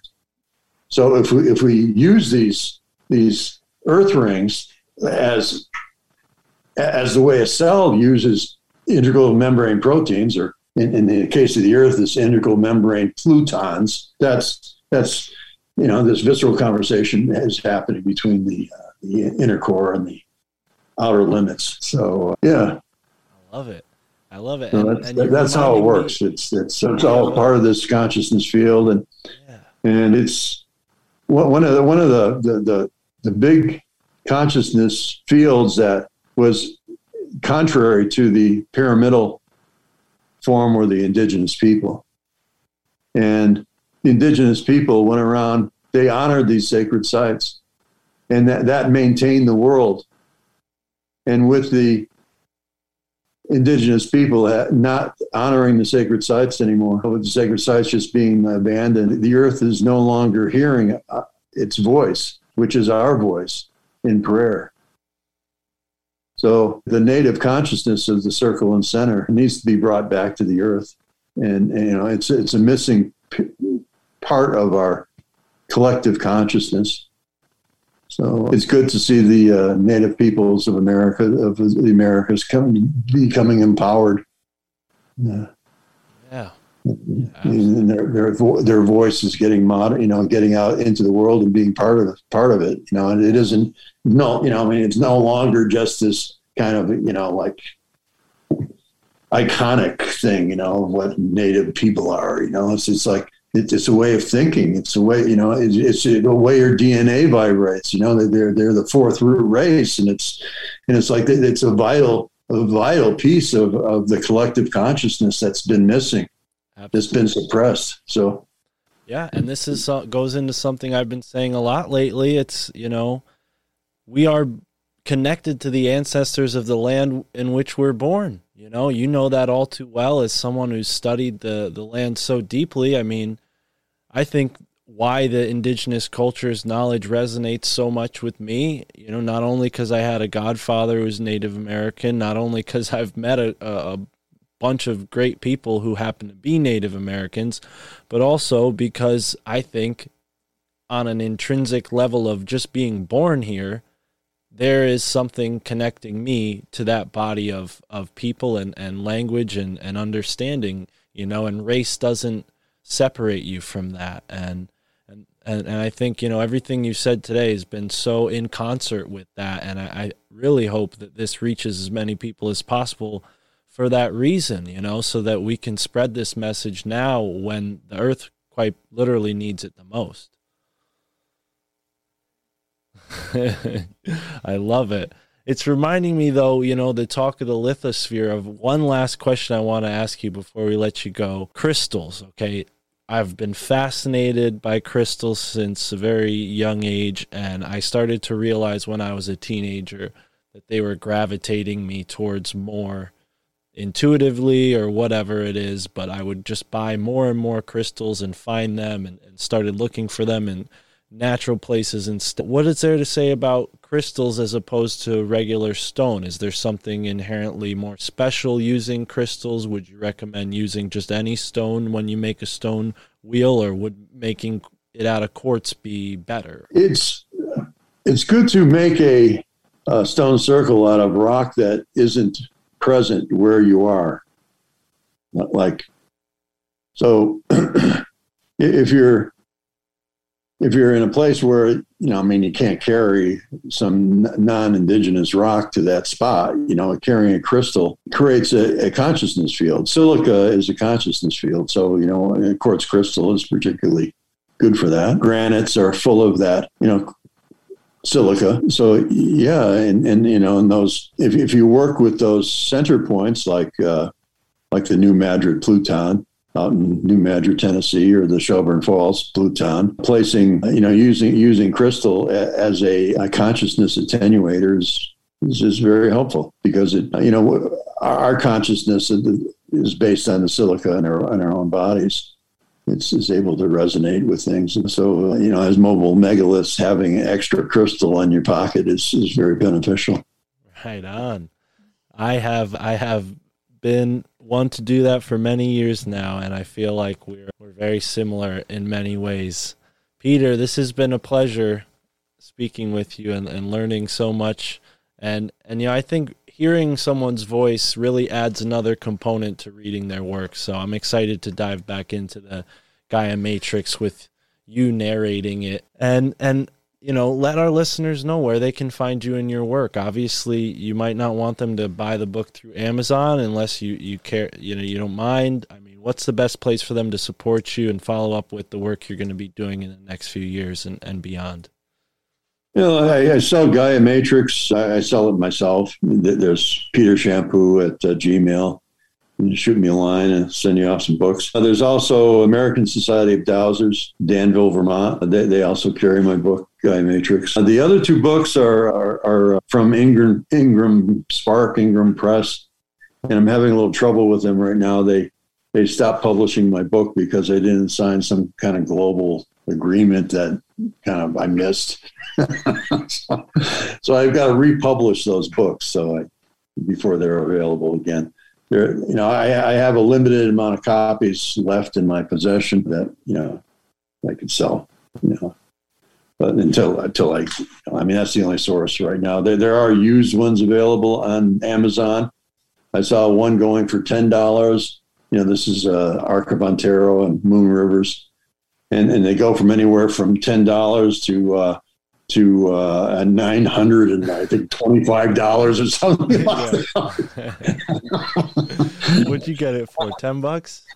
Yeah. She got a used copy of Moon Rivers for ten dollars, so we appreciate. Yeah, that's that, cool. Sir. Yeah, yeah, that's, right. On. Yeah, so yeah, and my my website is uh, geometryofplace.com. So you can but you can just Google my name. There's just me and some of my cousins from from Canada who are hockey players uh, on there. So, uh, well, pretty easy to find on the web. Peter, again. And, oh, and, and, for those who don't want a paper copy and want to get, get get it now, you can go to Google Play. It's on that. Just search Google Play for Gaia Matrix. Oh, okay. Come up with, Get a digital copy. Get a digital copy. Very cool. Yeah, and we we do plan on putting the really nice high color pictures that you sent us on our site. You know, so people who listen to the show they can see some of the the visuals you described here. And uh, and yeah, Peter, this has been such a pleasure speaking with you. Like I said, you know, we've been really inspired by your book over the past few months, and I'd love Thank to you. have you on again soon sometime. Thank you. It makes it all worthwhile. right. You know, the next generation is going to be picking up the picking up the stone and building building a new world. We can do it. We can do it. Yes. Right on to that. Well, folks, thank you for tuning in to another episode of the My Family Thinks I'm Crazy podcast. Enjoy the moment wherever you are in the now. Wow, what an excellent episode with Peter Champoux. What a pleasure to speak with someone who's put so much valuable information in a book like The Gaia Matrix and the Moon River book, both of which I own, and I hope you support Peter too. Please go to www.geometryofplace.com to follow up with everything Peter Champoux. And like he said, you know, help him out, folks. He's trying to water the West, and I'm sure he can use our help doing that. And while you're at it, show us some love. Patreon.com slash MFTIC. There's a bunch of really awesome high quality, full color photos that Peter sent us there that we uploaded. I hope you have a happy Thanksgiving. I think this episode's coming out either the day uh, of Thanksgiving or the day after Thanksgiving. So enjoy your holiday weekend with your family if you're in the States. And if you're listening in another country, we love you. We appreciate you. Thank you for listening to the show. If you're an expat and you're away from your family for Thanksgiving, we hope you have a good Thanksgiving wherever you are in the world. And if you just, uh, you know, are just from whichever country you're from and you don't celebrate Thanksgiving, I hope you enjoy whatever holiday comes up next for you. And for us, we will be bothering our family with conspiracy factoids and metaphysical um, soapbox rants.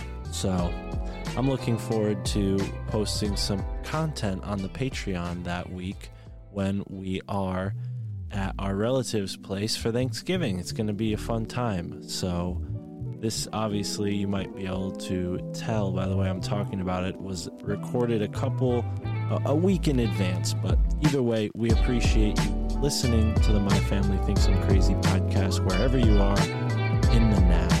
Thank you so much. Peace and love.